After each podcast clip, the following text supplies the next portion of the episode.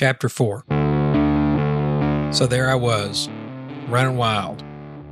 But I could only do so much damage because I was so young. How much damage can a young fella do? Besides, my parents were devout Christians, which sucked for me. They had zero patience for my bad behavior. Let me back up a bit.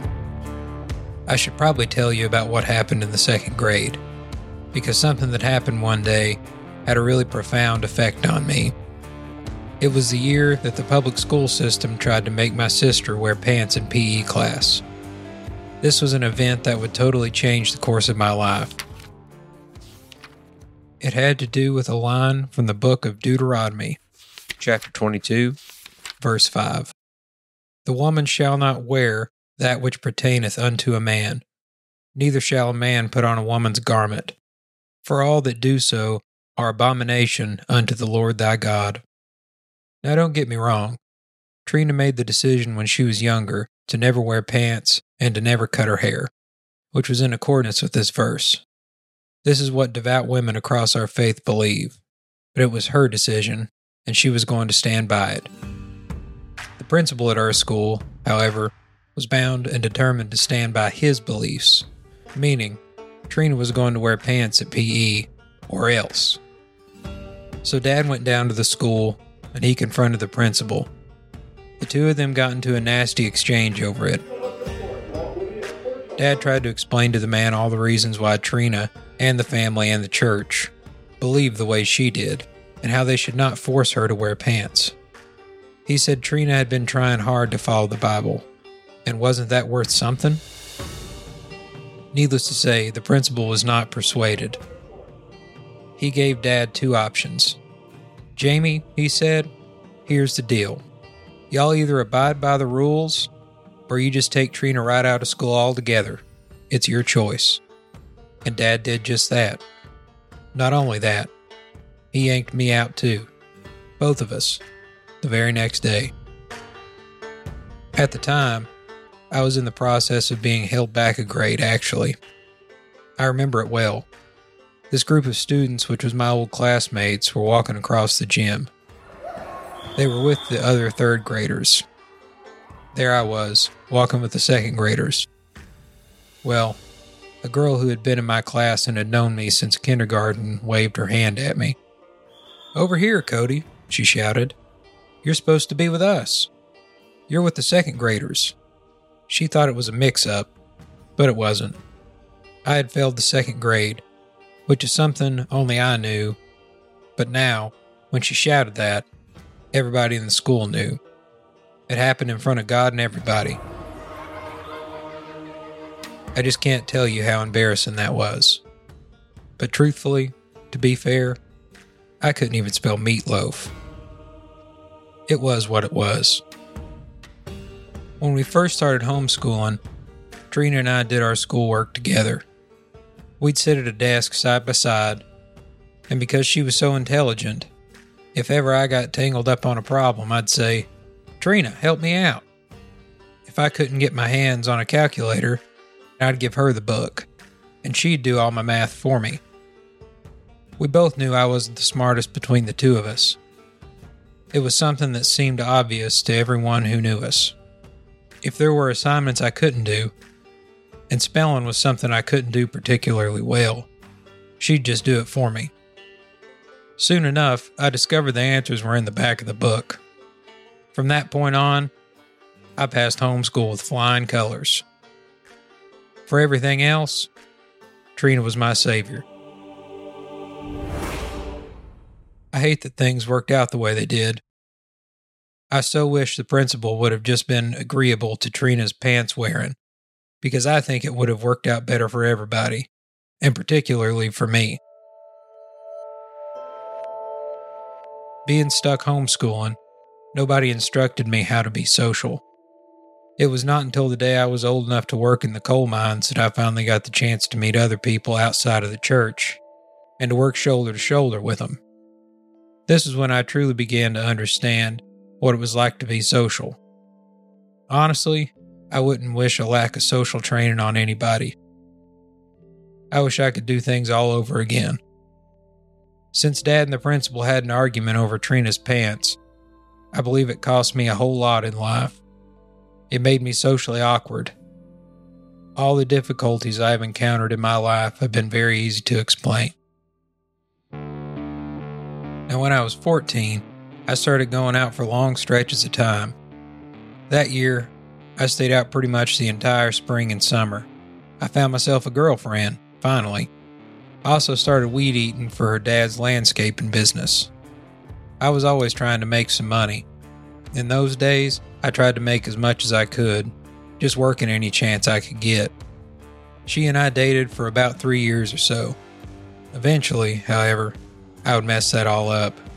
With these intense desires swirling inside me at such a young age, it quickly became apparent to her and to me that only the lustful things in our relationship were all I could think about. Case in point, one day, I hit on her sister. Needless to say, she found out all about it. To top it off, my attempt with her sister was completely unsuccessful, too. What I'm saying is, I was never really satisfied with any one person. I doubt it was natural to think that way, to think so much about sex and all the various types of physical love. But I also felt damaged inside, the trauma of what that awful man did to me. One night, when I was 15, my ex girlfriend's best friend texted me. I should have known right away to stay away from this girl, but I didn't. At this point in my life, I'd only been out with one person, so I was very inexperienced. It turns out this girl was pretty wild and crazy, so I left my girlfriend for her and stayed with her friend for almost a year. This girl took me everywhere. She had a car. She was my refuge from an overbearing home, and she allowed me to explore her, too, with no limitations. All the intense desires swirling inside me finally had an outlet. And even better, she didn't judge me. I stayed with her when, most of the time, I knew I should probably get on back home.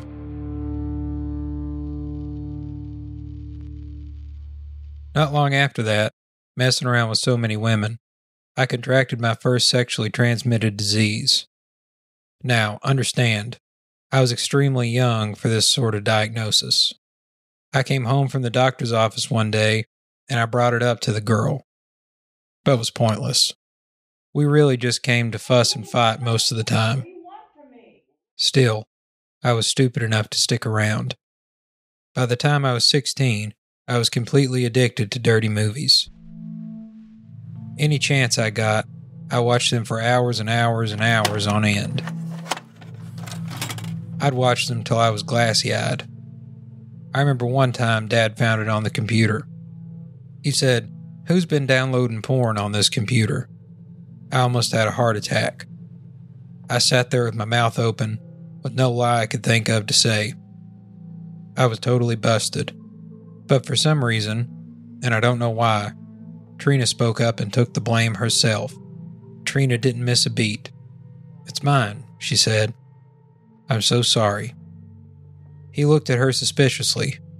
You were watching this? He was confused because the subject matter didn't seem to jive with what a young girl might seek out.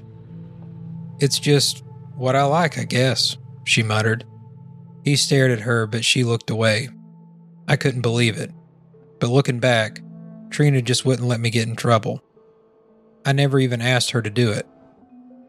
But from that day forward, she took it upon herself to clear the search history on the computer every day, to make sure I never got caught again.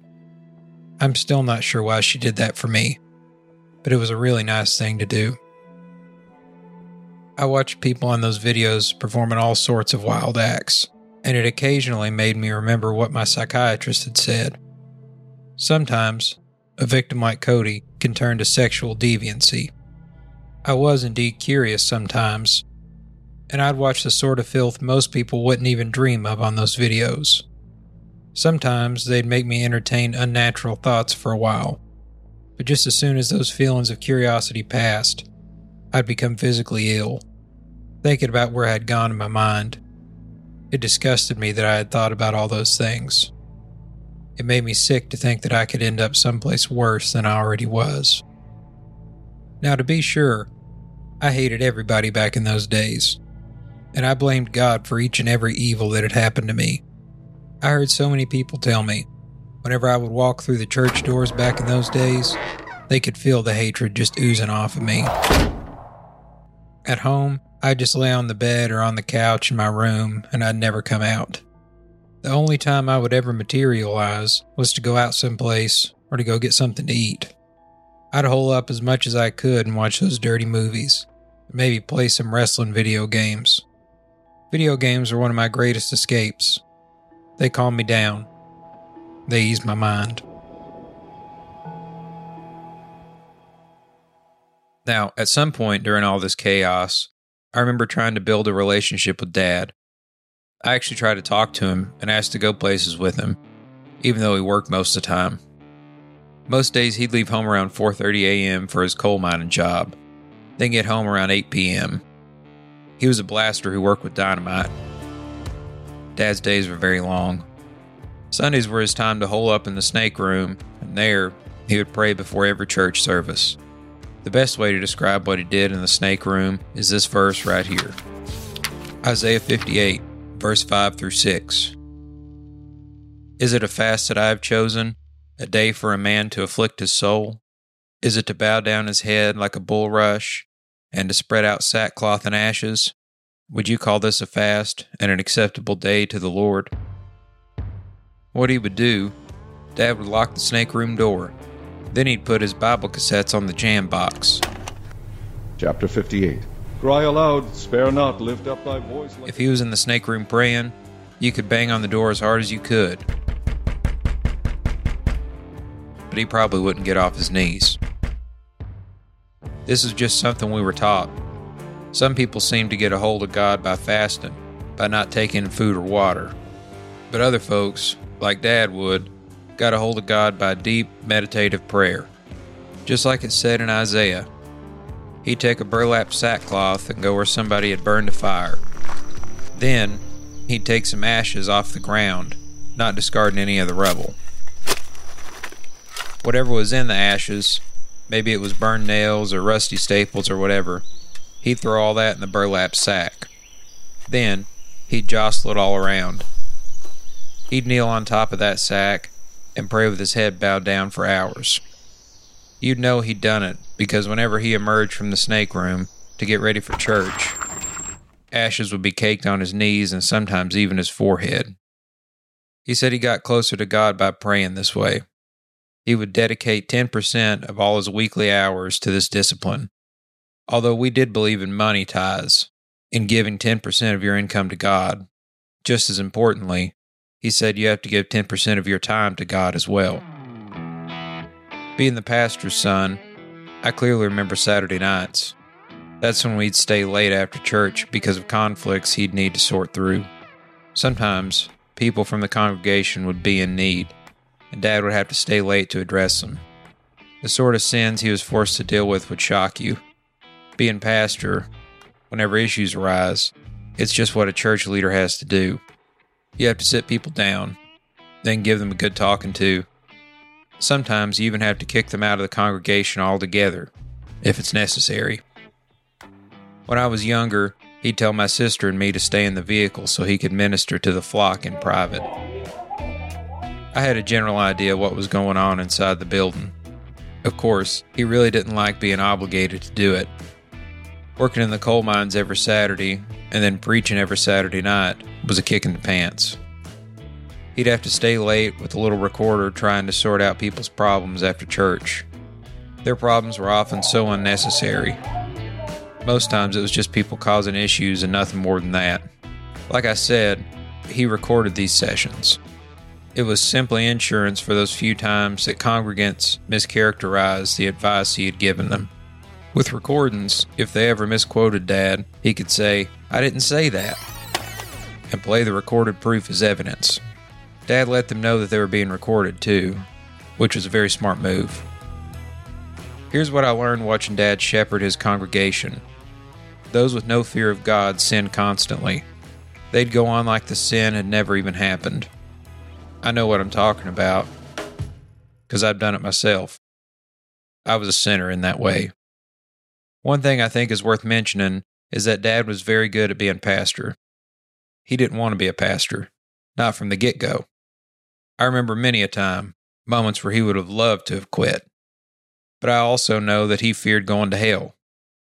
Dad was taught that it was a cardinal sin to turn your back on the flock and your ministry. That said, I never remember a moment when I heard him say, I just love being a pastor. Was he good at his job? Yes. Was he full of love? Absolutely. But he did not like being pastor at all.